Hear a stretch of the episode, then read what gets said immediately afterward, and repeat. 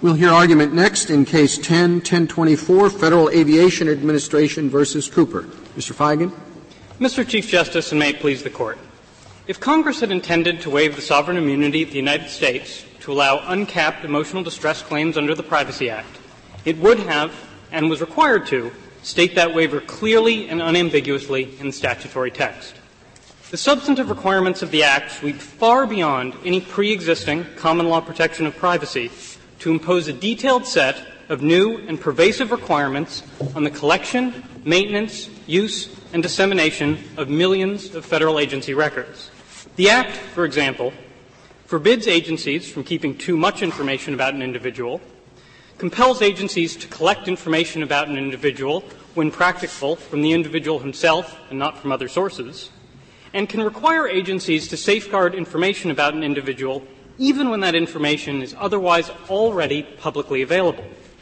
Congress would not have taken lightly the question of whether to expose the United States to expansive damages for intentional or willful violations of these novel record-keeping requirements. Indeed, the way in which the district court believed that the Social Security Administration violated the Privacy Act in this case is something that never would have been actionable at common law and never would have resulted in emotional distress. Then maybe Congress shouldn't have passed this statute, but the injury, the invasion of privacy, that's not something where pecuniary damages are um, prime if they exist at all. I mean, this is the, the tort that this is comparable to is intentional infliction of emotional distress. The the um, person who is subject to this, to this embarrassment, this humiliation, doesn't have out-of-pocket costs, but is terribly distressed, nervous, anxious, and all the rest. The, the, the act that the Congress is reaching, the impact of it is of that nature, not, I mean, pecuniary damages do not ordinarily attend conduct that embarrasses, humiliates you, causes mental distress? Well, first of all, Justice Ginsburg, I'd like to respectfully disagree with the premise of the question that the Privacy Act is comparable to common law invasion of privacy. Uh, all the requirements I just described that are under the Privacy Act would not have existed at common law invasion of privacy, even though common law invasion of privacy was, as you say, uh, compensable with emotional distress awards. In fact, even if we focus just on the disclosure related provision of the Privacy Act, it itself is much broader than common law invasion of privacy. Even if it is, even if it is, the damages are the damages are not of a pecuniary kind. So you can say that Congress was much more generous than the common law was, but the impact on the person who's suing is not going to be out of pocket business loss, pecuniary loss. It's going to be the embarrassment, the humiliation. So it's, it's, if Congress wanted to do something about the impact on the person that has given a right, it's not going to do something that has to do with pecuniary damages, which is not likely the person in, in this plaintiff situation is not likely to suffer? Well, first of all, Your Honor, there sometimes are, as there were at common law, pecuniary damages resulting from either violations of the Privacy Act or invasions of privacy, and the government sometimes pays out very large pecuniary judgments. But to get to the core of your question about why Congress might not in the Privacy Act have provided an emotional distress award, I think the text of the Act demonstrates that Congress thought about the possibility of providing an emotional distress award, but decided not to do that in the initial version of the Act that it passed in 1974. Instead, that version of the Act in Section 5C2B3 assigns to the Privacy Protection Study Commission the task of making a recommendation as to whether the Act should later be expanded to provide for general damages. The Commission understood its mission to deter- was to determine whether the Act ought to be expanded to provide for dignitary and reputational harms, such as compensation for emotional distress. And the Privacy Commission further understood that the Act, as it had been enacted, provided only for actual damages, which it interpreted as synonymous with special damages. Yes, but that's the, why is is a is a harm to a dignitary interest? Is that an actual in, injury? Would well, you, Your Honor, describe I, that injury? I mean, it is an injury. The emotional distress, the humiliation. Is that an actual in, injury? Your Honor, the term actual injury and the term actual damages, those are ambiguous terms. Sometimes they might include emotional distress, and sometimes they might not. Well, let's take this case. Did the um, plaintiff suffer an actual injury? He did or at not. least did he allege that he had suffered an actual injury? He did not suffer actual damages within the meaning of the I didn't, I didn't ask you that. I asked you, did he suffer an actual in, injury, as opposed to someone who is complaining about something with an abstract right, a, abstract theory? Is there an actual injury here? Well, Your Honor, I think my difficulty with the question is that I don't think the term actual injury uh, has some plain meaning out of context. And the term that the Privacy Act uses is actual damages. I think in the context of the Privacy Act, as well as in other Well, you have to have an injury first before you can get damages. So my question is, was there an injury?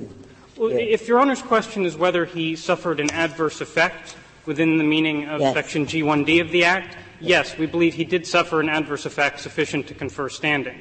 But this Court in Doe described the adverse effect requirement as simply codifying the Article III standing requirements and made very clear that simply because a plaintiff may have suffered an adverse effect, that doesn't mean that the plaintiff suffered actual damages. But Justice Ginsburg, I'm a little bit confused by that because in your brief, the Solicitor General's brief in Doe, it described the earlier version of general damages in the following way, and I'm quoting from your brief there. The general damages provision in the Senate bill likely derived from the common law of tort of invasion of, pri- of privacy, where general damages may be awarded as, quote, presumed damages without proof of harm. So I think there, in Doe, you argued that general damages presumed injury. But that's very different than I think the question Justice Ginsburg was asking you. It's, and I read your brief and your arguments as sort of an, uh, an assumption that if you suffer non-pecuniary harm, you haven't been injured. Well, Your Honor, there's a big difference between presumed damages and proven injury. In Gertz, we reference the common law tort as requiring actual proof of injury for emotional distress. Most state laws say you have to prove the emotional distress. We're not presuming the injury. So I guess what I'm saying to you, aren't you the one confusing what injury is from presumed damage? Uh, I hope not, Your Honor. Uh, but the, uh, the, I, think to get at your question, what we said in the Doe brief is that general damages are a type of presumed damages, and that's correct under the common law. But that isn't all that general damages encompasses. General damages, as the Court recognized in Doe, are always presumed in the sense that they're always assumed, eh, this is the common law definition of general damages, are always presumed in the sense that they're always assumed to have taken place, and an award of general damages can be made even without specific proof of harm. But in cases where, at common law, in cases where a plaintiff did introduce evidence of the extent of, for example, the emotional distress that he'd suffered. So if he wanted to say, I'm not happy with the presumed damages that you would give to just anybody who had suffered this invasion of privacy. I have a particularly sterling reputation, or I'm particularly sensitive to this sort of thing. I suffered a an increased amount of harm from what you might presume the average person would suffer. The award that that person would so why is that different is, from actual injury? I have, I'm not sleeping, I have a nervous stomach, I'm not eating. The, the typical things that juries look at to determine whether you've proven emotional distress. Well, Honor, why is that not actual injury? So the award that person would receive for the additional proof of emotional distress would be classified as general damages. Now, to get to your question of why that's not actual damages, sometimes the terms actual damages or actual injury can be used to include proven emotional distress. But the term was ambiguous. We cite uh, cases in footnotes 1 and 2 of our reply brief in which the term actual damages or actual damage is used to mean exclusively pecuniary harm. I've looked at those cases, and in all of them, except for two where the reference wasn't really precise, it was because the use of actual damages in the particular statute were limited to pecuniary harms, or the nature of the harms at issue were pecuniary by nature. Well, Your Honor, um, most of those cases are cases out of the common law, and sometimes they use actual damages in the same sentence with a reference to emotional harm, making clear that they think that the two types of harms are separate. But, Your Honor, maybe I can try to explain it this way. I think actually respondent implicitly agrees with our definition of general damages as including proven harm. If you look at footnote 2 on page 20 of the red brief, and then again at page 22 of the red brief, the definition of actual damages that respondent is offering, he divides into two subcategories, special damages and general damages. Everybody agrees that special damages are limited to pecuniary harm. And respondent makes no claim, nor could he, that the type of damages he's seeking are special damages. So to the extent he thinks that he's entitled to recovery under the Act, it's because he thinks that the emotional distress harm that he wants to prove are general damages. And if there's one thing we know about the definition of actual damages in the Act, it's that it doesn't include general damages. Because, again, Congress separately, in the text of the Privacy Act, assigned the Privacy Protection Study Commission to make a recommendation about whether the Act should later be expanded to include general damages. What does actual damages mean um, under the Fair Credit Reporting Act? Uh, Your Honor, we don't have a position on that at this point. I can describe to you how we think that the inquiry would work.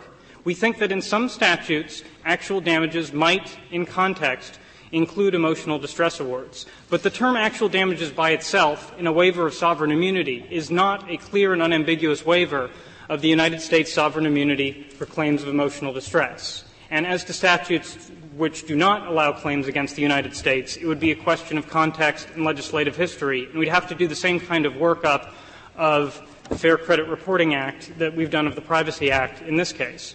One, but it can mean, and I, I think has been held to mean, um, damages to a dignitary interest, um, mental distress. Has been held to the term has been held to mean that under the Fair Credit Reporting Act.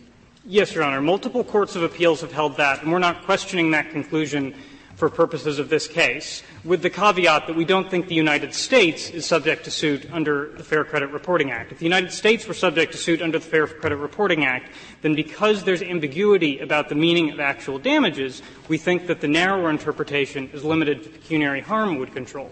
One other distinction between the Fair Credit Reporting Act and the Privacy Act is, again, as I've said, the Privacy Act specifically carves out general damages as a type of damages that aren't going to be awarded, and the Fair Credit Reporting Act does not. The Fair Credit Reporting Act also has a much more permissive remedial scheme, allowing in certain cases for statu- statutory damages and also allowing for punitive damages. I don't think the Fair Credit Reporting Act, for the various reasons I've just mentioned, is a particularly good analog for the Privacy Act. Just a under, question under, what the term means, what the term actual damages means. Well, Your Honor, again, as we've demonstrated in our brief, I think, again, I refer the Court to footnotes 1 and 2 for how this term was used in the common law, the term actual damages can mean both things. So the fact that in the Privacy Act it does include, it may include emotional distress awards doesn't mean that that's the sense in which Congress used it in uh, the Privacy Act. Uh, I'm sorry, I may have said that wrong. The fact that in the context of the Fair Credit Reporting Act it may include emotional distress doesn't mean that that's the way in which Congress used it in the Privacy Act. And I are there are there instances where if there's an invasion of privacy and there's a documented uh, trauma from psychosomatic uh, illness uh, with medical expenses and lost wages is is that special is that actual damage? Yes, Your Honor. If there are documented medical expenses that were out-of-pocket expenses, then we think, uh, even if they arise from emotional distress, then they would be pecuniary harm and could be compensated under the Privacy Act.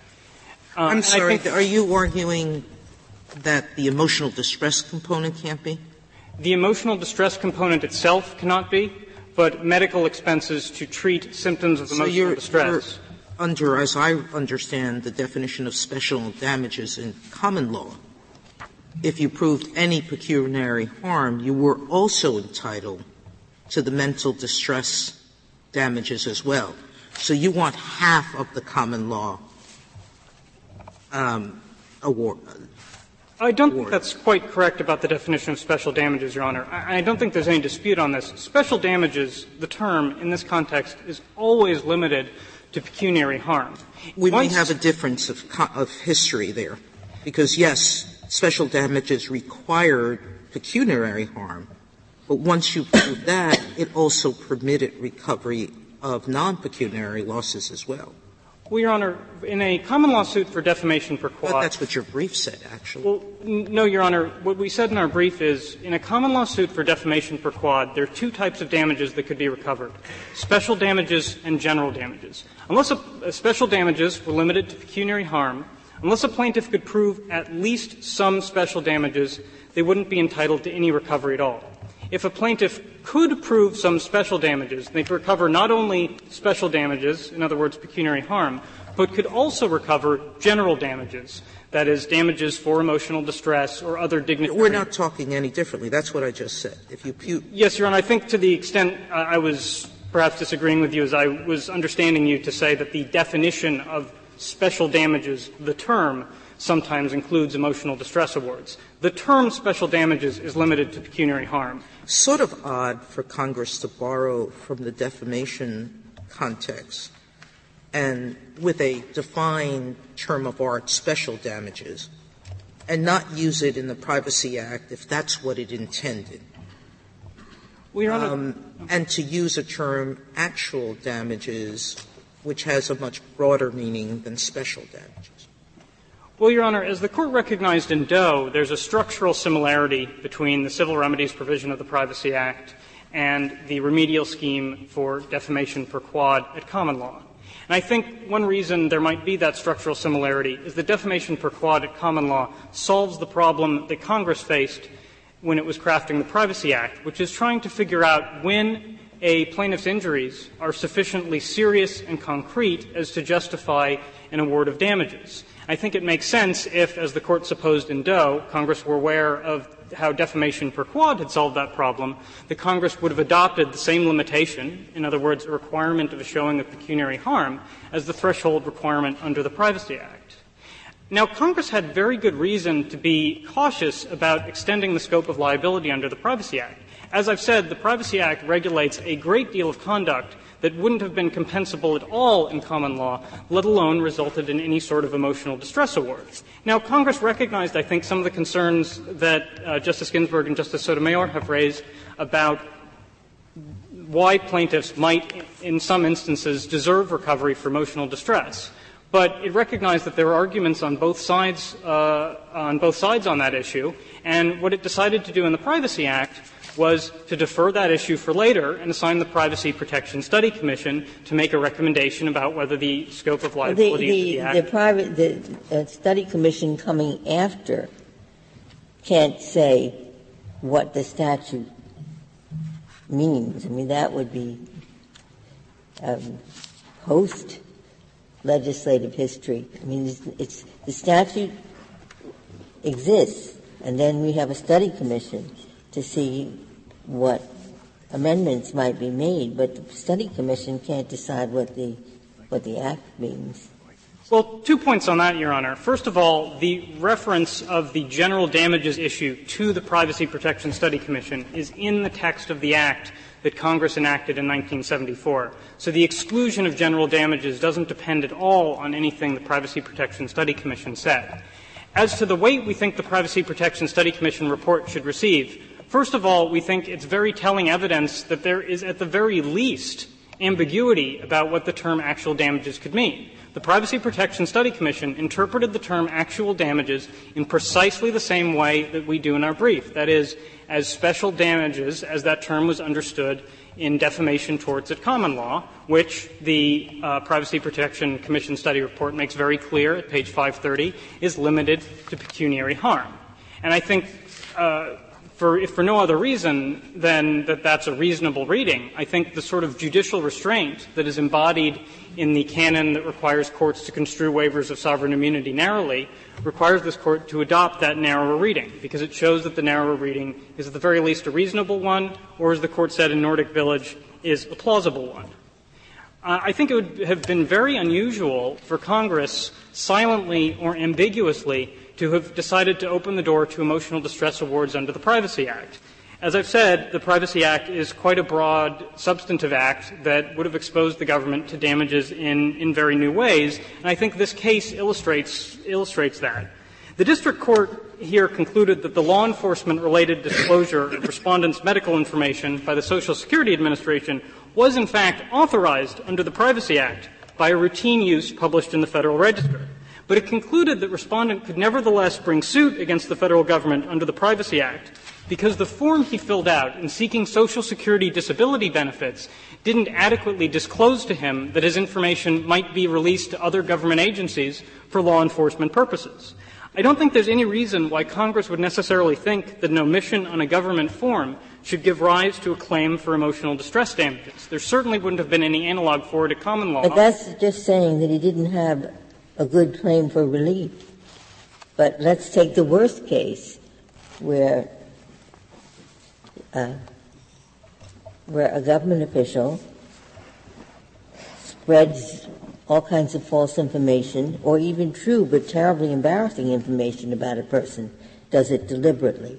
Let's take that case because your rule covers all of them. Well, in that case, Your Honor, the plaintiff might have a claim under the Federal Tort Claims Act based on a violation of some state law, statutory, or common law privacy protection. So the category of cases that would have constituted invasion of privacy uh, prior to the Privacy Act might still be available to a plaintiff who might then recover emotional distress damages against the government. But wasn't that the very thing that Congress, why did they pass this in the first place? I mean, they, Congress was thinking of emotional distress injuries well, they passed it, Your Honor, because they wanted, in the uh, wake of Watergate, to impose a set of detailed substantive requirements about federal record keeping. I think the, you know, looking through the Act, which takes up maybe 30 pages of the petition appendix, it clearly isn't simply a codification of common law invasion of privacy against the federal government. It does much, much more than that. Your Honor, even if we look just at the disclosure related provision, it's broader than common law invasion of privacy in two very important ways.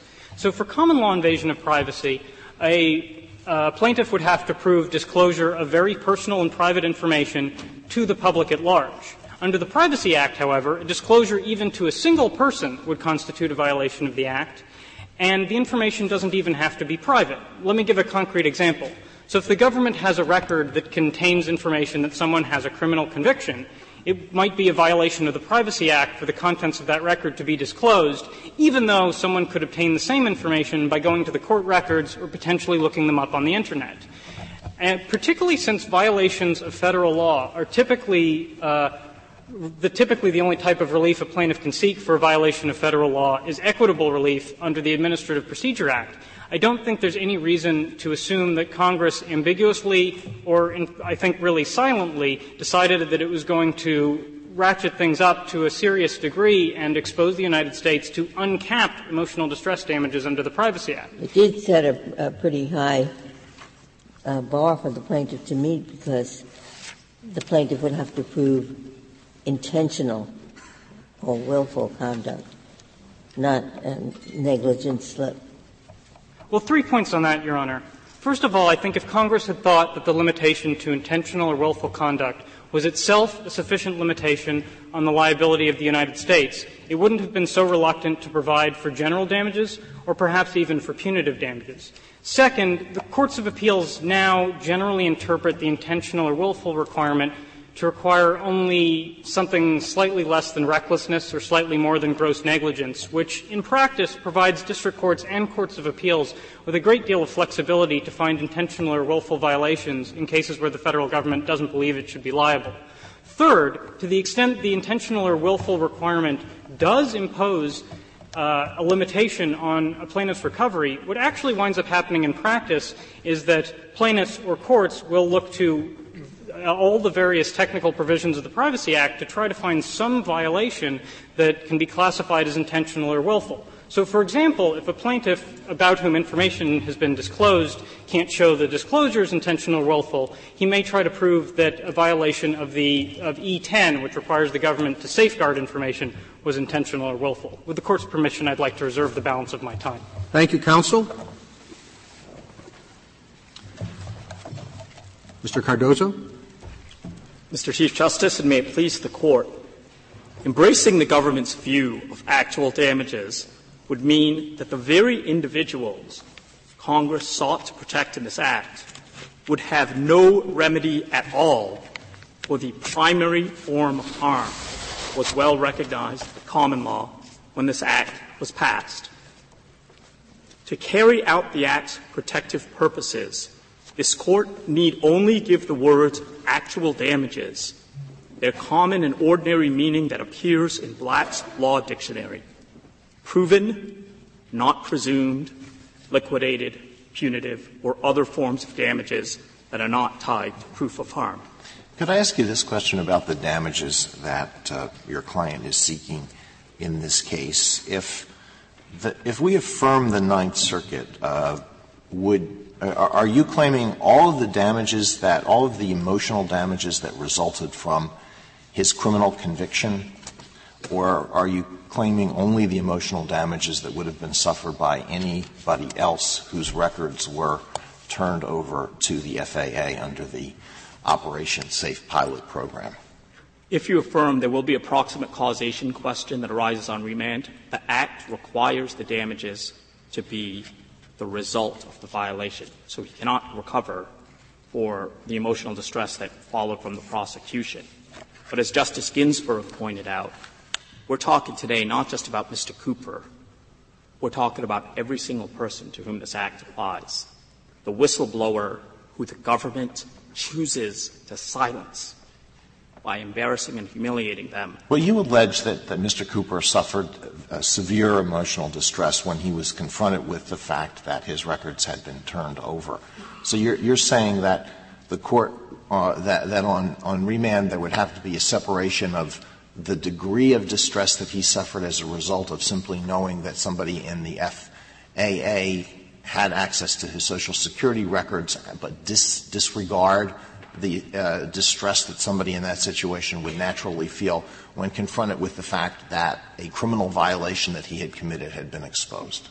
Yes, and that's the kind of thing judges routinely have to sort through. For example, someone suffers emotional distress and then they lose their job thereafter, and the injury that produces the emotional distress, um, the job, the job loss wasn't the proximate cause. Judges, in fact, we ask juries to do that. In this case, it would be a judge sifting through that and making that determination. Um, as happened in Petitioner Doe's case, the judge could find that the emotional distress claim wasn't sufficient and reject it altogether. But that's the nature of an emotional distress remedy. One thing you didn't hear in that argument almost at all was any discussion of the text of this Act, which tells you in f- at least four separate ways that actual damages simply means proven, not presumed damages. Beginning with the words themselves, that's of course the most common meaning of actual damages, the one that appears in Black's Law Dictionary. As Justice Sotomayor pointed out, the term of art for economic loss in this arena is special damages. If that's what Congress meant, presumably it would have used that term. It's the more common way to express one category of damages only. But do you agree that the, the Act does not allow recovery for what would have been regarded at common law as general damages? What would have been regarded at common law as presumed, the presumed damages, this Act doesn't allow. That was peeled off in further study. But General damages, that's the term that they peeled off, right? Right. But by keeping actual, the juxtaposition between actual and general. But general damages is a term from, from the remedies in uh, defamation cases, right? Yes. And there are two types of damages in defamation cases special damages and general damages. And if you, is that correct? Correct. So you subtract general damages, and what do you have left? But the interesting thing in this case is they didn't take what you have left, special damages, and they used a different term, Congress did, actual, a term that suggests we're going to require proof of the damages. We're not going to presume them. We're not going to allow speculative damages. But the problem is that, that your definition of actual damages and the, the general definition of actual damages includes some things that fell within the rubric of general damages. That's true, but uh, uh, several other things in the text of the Act tell you, again, that actual uh, means simply proven, not presumed.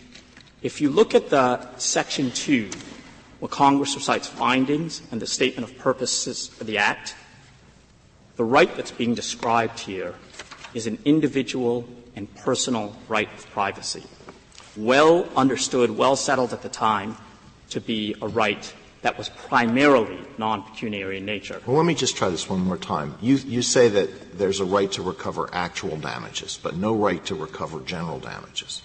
So what you think is recoverable is actual damages minus general damages. Uh, no. Uh, our position is what is recoverable is uh, actual damages, damages you prove, substantiate. A judge can reject it they find it unsubstantiated, as happened in Petitioner Doe's case. But, but we, the but courts, don't, courts don't allow coverage for conjectural uh, or speculative damages. That's just that's just or am I wrong? Uh, do, no, but federal this, courts routinely tell juries now you can come in with conjectural or speculative damage. That's not the way juries are instructed. But you can, in this arena, at common law, presume damages from the nature of the violation. That is what was carved out the ability to presume it rather than present evidence and subject it to proof. Can you tell me what your response is to the government's argument that the Privacy Commission, which was set up, understood the word actual damages at the time the way they understand it? What's your response to that? well, is, are they right about that in your opinion? Uh, apart from the obvious that the post enactment report. No, I'm asking you what. But, but yeah, uh, on the underlying point, several things. The Commission, this is a two paragraphs in a 620 page report that doesn't run through the text of the Act, its purpose, all of the things one normally does in statutory construction. So where they draw this conclusion is entirely. Okay, so am I right in saying you're, you agree with them that that is how the Privacy Commission understood the Act, but in your opinion, the Privacy Commission was wrong? Yes with one other, with one other proviso I would add. There's a little bit of ambiguity. You see, the Privacy Protection Commission in this two pages was trying to sell Congress on the notion of expanding the remedy. So it wrote on pages 530 of its reports, if the rights and interests established in the Privacy Act are worthy of protection, then recovery for intangible injuries such as pain and suffering, loss of reputation, or the chilling effect on constitutional rights is a part of that protection. There is evidence for this proposition in common law privacy cases. Surely Congress knew that very thing. And by pain and suffering, they mean mental pain and suffering. Right. Surely Congress knew that same thing. So when it enacted this act, mm-hmm. it, it, did not mean to cut out the primary form of harm. Thank you. Another. But uh, what, what, the government would say is, is that uh, and they, they have their own dictionary definitions. I, I don't think it's uh, accurate to say that uh, Black's Law Dictionary uh, uh defines actual damages the way you would have it defined. Uh, as I recall, their briefing gives some other definitions from an earlier version of Black's or whatever. Uh, but what they say about the Commission understanding which you acknowledge to be contrary to your understanding of actual damages. What they say is that at least shows that it isn't clear what actual damages means. And, and in their estimation, once you, once you establish that it isn't clear, then you trigger the, the, the, the rule that uh, waivers of sovereign immunity will not be considered to have any scope except that scope which is clear. Well, that's why it's critical to understand the analysis. Because you can't say there's a genuine ambiguity unless you understand how they arrived at that conclusion. The meaning of actual damages can vary with the context, but it's usually crystal clear in each context what you're talking about. In this privacy context, it's fairly clear. We have a provision at page 66A of the appendix, section 2B, where Congress recites the purpose of this remedies provision. And it states, the purpose is to hold the United States liable for any damages which occur as a result of. The notable thing about that statement of purpose, which occur as a result of, lines up precisely with proven, not presumed damages. But any damages which occur as a result of conflicts directly with the notion of only one category of damages as being authorized. That's Congress' statement of purpose for this very provision. That aligns. Mr. Cooper's construction aligns. The government creates disharmony in the statute. This would save me some time, uh, possibly, but my guess is, and you may know, uh, that every state or many states have uh, statutes or tort laws or something against invasion of privacy. And you may know how many. And, and if you know how many, that's helpful. And of those, if you know how many, uh, how many of them, and perhaps all, uh, uh, provide damages for mental suffering caused by a violation of that particular uh, tort-like provision. Do you know anything about those statistics? Uh, Justice Breyer, you've given me a little bit too much credit. I can't give you a number of states, but I can tell you that I'm not aware of any state that disallows. It is by far the general rule, and I think it's universal, that recovery of mental and emotional distress or invasions of privacy. You know enough to know if they've done so through the use of a term like actual damages, that one or analogous thereto, or whether they've had to have some special uh, form of words. Uh, I, I, I, don't know that. So okay. Of course, you're, you're talking about statutes that uh, uh require that the material have been made public, not that, uh, say, establish a violation if one agency provides the uh, information to another agency. I mean, as the government points out, this, uh, this statute goes far beyond any, any state statutory or common law protections of privacy. It's really very picky, picky. And, and to say that, uh, you know, whatever emotional uh, harm comes from that is, is quite different from saying that uh, under state privacy laws, uh, emotional distress is, uh, is compensable. Yes, but we're all here today only talking about the narrow category of cases in which there's an intentional and willful violation. So they knew the law prevented them from doing what they did. Well, that's right, but all you have to know is that you shouldn't give it to the other agency because you're not making it public. You're not uh, doing the kind of thing that constitutes an invasion of privacy under state law. You've just failed, intentionally failed, to follow the very detailed and, and as I say, picky, picky prescriptions contained in the Privacy Act. Uh, to say that you get emotional distress for that as opposed to uh, genuine, what I would call genuine uh, privacy incursions, uh, which state law covers, is, uh, is a different question. But, this provision is covering the range of intentional and willful violations covered in the Act. The example of the whistleblower who you want to silence, so you leak the most embarrassing details to the press, shaming and humiliating them in friends, friends, friends and family. Don't leave the house for a month, but you haven't lost your job and you're not out of pocket. Zero remedy. Zero. That's the, the government's construction. And look at Section 2, how Congress described this act. They didn't say we're imposing some picayune technical requirements. They're saying we're doing this to safeguard individual rights of privacy. They use the very lingo. They analogized it unmistakably and explicitly to the common law kind of invasion of privacy for which emotional distress is routinely recoverable. Do you have any statistics on the percentage of actions brought under the Privacy Act in which the plaintiff was able to establish pecuniary harm? I don't have any statistics on that. The one thing I can tell you is that this has been the law in the Fifth Circuit for well over 30 years. Uh, as the government, and prior to Doe versus Chao, the rule was in most circuits you didn't have to show any damages. And yet, at that point, a good 37 years after the Act had come into existence, the government stood up here and admitted that far broader construction of the Act than we're talking about today had no meaningful effect on the public. You say in the Fifth Circuit or the Ninth Circuit for, for many years? This case is for in, coming out of the Ninth Circuit. But, but the Fifth Circuit has, has had, had rule. this for a long time. Um, uh, in, in the early 80s, it first recognized emotional distress. Are you aware of any runaway verdicts based on awards of mental damage proof?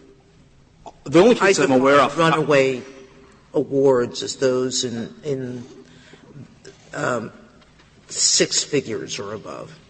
Uh, no. Or even high five figures. The, highest that I can think of at the moment was a case out of the Fifth Circuit called Jacobs, in which uh, a federal agency revealed, leaked to the press, information falsely suggesting a bank president was a money launderer.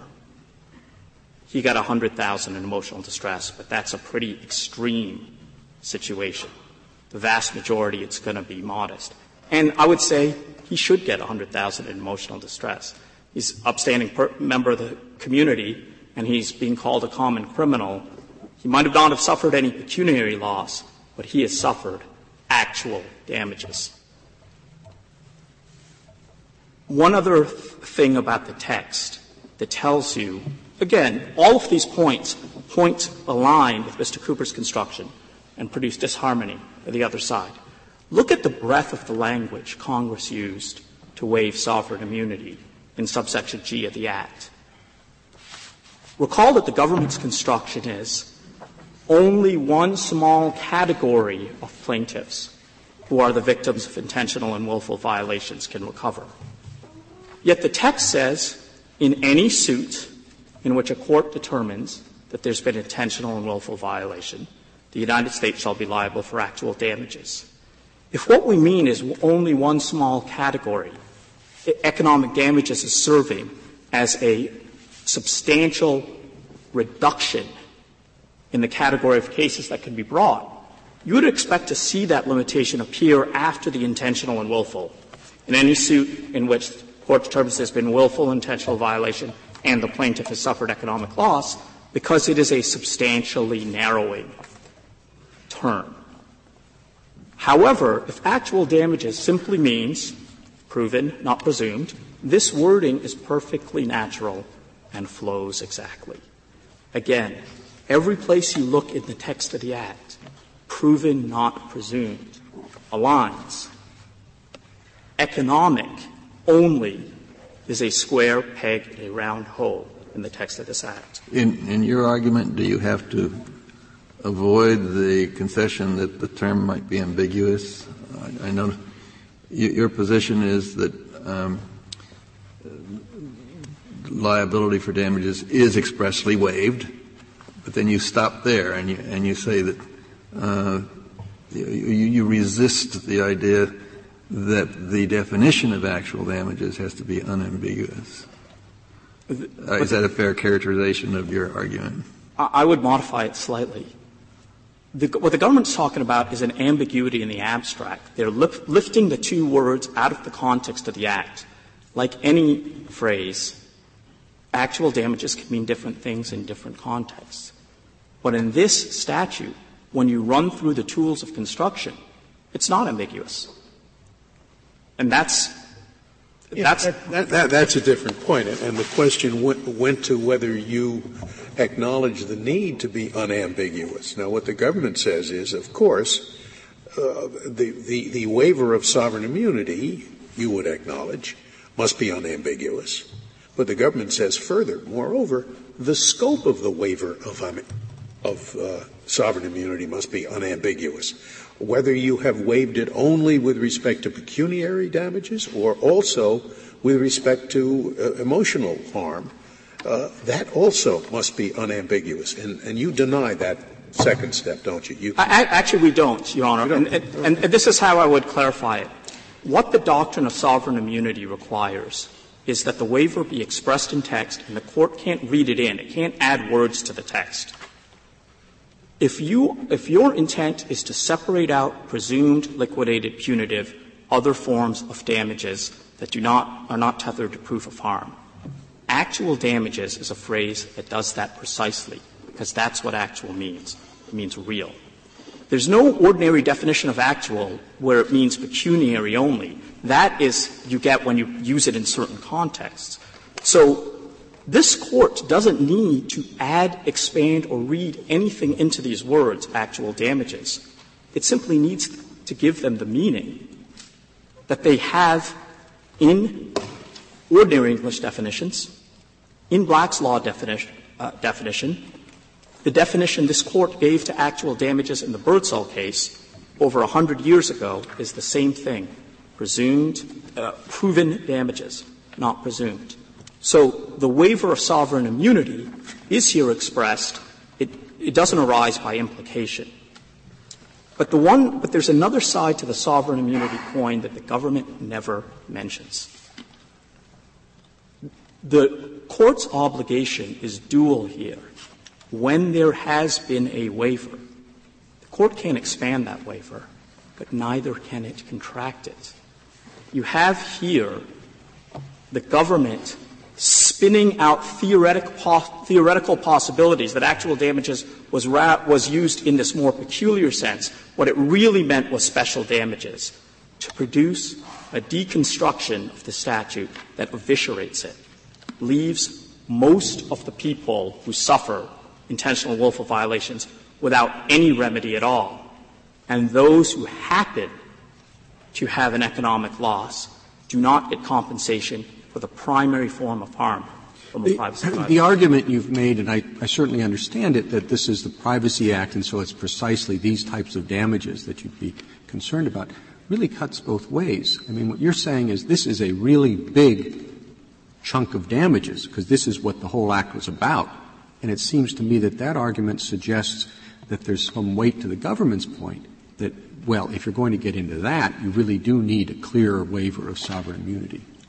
Absolutely, but but that circles back to my point that if you're going to, if, if your intent is to say presumed, not proven, actual fits exactly. Special is, is the term that wasn't used here. So to, to fault Congress for picking a term that means precisely proven, not presumed, and say you weren't clear enough, that's asking too much, particularly when they also said, in their statement of purpose, they spoke to the remedies provision and said, any damages which occur as a result of. They used the sweepingly broad language. They did multiple things to say, reveal no doubt about its intent. And recall the rule from the Morissette and Molzof case when Congress is legislating against a common law background. The rule is if Congress silence is taken as an indication that Congress intends to follow established norms, not depart from them. When Congress says actual damages in a privacy context, it's fair to, it's going to assume that people are going to understand that at common law, actual damages included emotional distress or privacy violations. So rather than assuming that it departed from the common law, we typically require a contrary direction under Morissette and you don't have that contrary direction here. And you get the same answer as you roll through. You don't need to uh, go past the text, but you get the same answer as you roll through all of the tools of construction. The common law background and the Morissette Molzof rule points you to the same place. The legislative history. This act, the act that emerged, was a compromise between a far broader remedial scheme that authorized punitive damages, did not have the intentional and willful requirement, had a negligent standard, and a more measured version. The government's construction of this Act throws that compromise out the window and rewrites the Act as a one-sided in the government's favor when what clearly happened in the legislature was a balance was struck. Another thing about the legislative history, both the House and Senate bills uh, originally had the term actual damages in there from the start, and they both had actual damages simply as a counterpart to punitive damages. Again, another confirmation, actual damages. Well, suppose this were a common law suit uh, for um, for slander per quod, and what was said was that Mr. Cooper received Social Security disability benefits. Uh, now he would, and he claims that causes him great distress because of uh, the extrinsic fact that he was known to be a pilot, and therefore people who who knew that he was flying around uh, an airplane even though he was so severely disabled that he was entitled to get Social Security disability benefits, that would damage his reputation. Now, the damages that you're seeking, the emotional distress that he uh, allegedly incurred, what would that be? Which, under what category of damages would that fall? Um, his, his economic loss would be special damages. And let's, and you damages he could prove. You don't claim any economic loss here. Right. Okay. Uh, the damages so, he could prove would be actual damages. No, that under the, the, would that be the term that the court, a common law court would use actual damages? Wouldn't they ask whether the damages to his reputation uh, and the emotional distress that he suffered therefrom were either? Wouldn't they ask whether that was special or general? Well, they could, they could also use actual damages because, of course, in the Gertz case, uh, the court. No, Gertz came after the common law. Gertz was a modification of the common law. What would it be at common law? At, at common law, it would be general damages. But general damages here are excluded by Congress, right? Uh, they were referred for further study, but what was authorized in the text, the substantive provision, is actual damages, not special damages.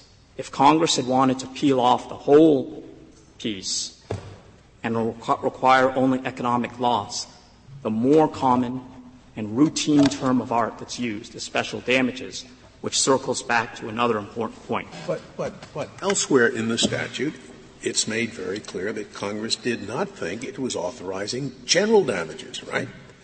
Because it set up this commission to recommend whether general damages should be included. Now, what would be what would be the purpose of that commission if indeed actual damages already included general damages? It doesn't include general damages. Recall that presumed damages, presumed damages, a substantial por- portion of the compensation ordinarily available uh, would be peeled off under our construction. And this was a distinction that actually appeared in the Gertz case where to place First Amendment limitations on recovery, the court distinguished between actual damages and presumed damages. So you, you would say that actual emotional damages are not, are not general damages? I wouldn't say, uh, I, I would say you could call them general damages. In the context of this act, where Congress does not choose special damages as the term, of what it's authorizing, and instead chooses the broader term, actual damages. No, but it, it does use the term general damages and makes very clear that it doesn't think this statute covers general damages. So I think, I think you have to argue that the term general damages includes only presumed emotional harm and not proven emotional harm. That, that is exactly our position. And, I, I, and the thing I would add to that is general damages Actual damages was in the statute long before general damages surfaced. It appeared at the 11th hour, and Congress just said, let's send that off to the Commission. That's important to keep in mind because it creates a huge question about what Congress meant to peel off. There is no explanation of general damages. It isn't defined. It arose at the 11th hour. But the important thing is the term it kept in the statute was not special damages the term of art that has a pecuniary limitation. It kept the broader term actual damages, and the term it kept aligns with its statement of purpose, the breadth of the waiver of sovereign immunity, and the non-pecuniary uh, expression, a desire to protect non-pecuniary interests that's throughout the Act. Let me wrap up with a couple of observations here. Congress passed this Act to restore the citizens' faith in their government. And it made a solemn promise to the American citizens that in cases of intentional and willful violation, the United States shall be liable for actual damages. Today, the government is proposing that actual damages be read in a way that renders this act virtually irrelevant. That makes a mockery of that solemn promise. To preserve the vitality of this act, this court need only give actual damages its most common and ordinary meaning, proven, not presumed. Thank you, counsel. Uh, Mr. Feigin, you have five minutes remaining. Thank you, Mr. Chief Justice. I just have a few points. First of all, respondent would like the court look to would like the court to look to quote the common and ordinary meaning of actual damages and asserts that the term actual damages fits exactly here. But no court to consider this issue has ever thought that the meaning of actual damages was plain. You have to look at the context, and the context here includes the exclusion of general damages, which I think Respondent conceded when Justice Alito asked him this question. Counsel, you seem to be arguing throughout that general damages meant actual damages, when general damages, in my understanding, meant two things presumed and actual. So, why is it illogical for Congress to look at what general damages meant and pick the meaning that included proven damages, actual? Well, Your Honor, I think if you look at the sources cited in our brief, as well as the sources cited in his brief, in particular, I'd refer you to the block quote on page 22. General damages, that term most typically refers to a class or a type of damages that could be presumed but could also be proven. And when they are proven, and I think Respondent effectively conceded this, they remain general damages. And because Congress decided to think about general damages later, because that would have been such a great expansion of the waiver of sovereign immunity, I don't think the Act should be construed to allow those type of emotional distress damages. Now, Respondent would like I'm, to fault. I'm still confused. General damages meant presumed or actual. Congress says we don't want general damages because it includes presumed. So we're going to use the word actual. How do you get from that that Congress meant only pecuniary. I mean, that has its, why didn't they just use that? Instead of actual damages, why didn't they just say pecuniary damages if that's what they intended? Well, Your Honor, I think that's essentially Respondent's argument. He wants to fault Congress for not using the specific term special damages. But I think that flips the canon of interpreting waivers of sovereign immunity on its head and requires Congress to unambiguously not waive its sovereign immunity, when in fact what I think the Court does is precisely the opposite. I also think, uh, Justice Breyer, addressing the Privacy Protection Study Commission, the Commission included two of the congressmen who sponsored the Privacy Act. It agreed with our reading, the reading that we're offering here, of what both actual damages mean and what general damages mean. And, what, and not only did they agree with that, but there's a statement uh, in the legislative history that adopts our definition too. It's discussed in our brief. Now, I think what Respondent essentially wants the Court to do here is to adopt the recommendation of the Privacy Protection Study Commission that the Act be expanded to allow both special and general damages, in which case emotional distress awards would be allowed. Now, there may be some good policy arguments for that, as the Privacy Protection Study Commission said. But the judicial restraint that's embodied in the sovereign immunity canon, I think, compels the Court not to get out ahead of Congress on this issue. Congress didn't provide emotional distress awards when it passed the Act in 1974. It never amended the Act to include them, and the Act does not provide for them. Thank you. At, at common law, if you have a minute, uh, suppose a, a plaintiff uh, proved that uh, this particular violation of privacy was so terrible he was in bed for a week, he couldn't go to his family's wedding. I mean, absolute, the clearest possible proof. Now, would that have been considered general damages or not? So it wasn't presumed, it wasn't speculative, it wasn't anything. Uh, it's absolute tied up, definite. Would that have been considered general damages? Or, or would it have been considered special? Emotional distress, even physical symptoms of emotional distress, are general damages. No matter how well proved, no matter how clearly proved. No matter how they're proved, did you say? No matter how clearly they are proved. That's correct, Your Honor. And, they're and, general and I, damages. look to verify that, I look at what definition where. Well, first of all, Your Honor, you could look at uh, page 139 of the Dobbs Treatise, which is cited in our brief, which very clearly defines general damages in that fashion.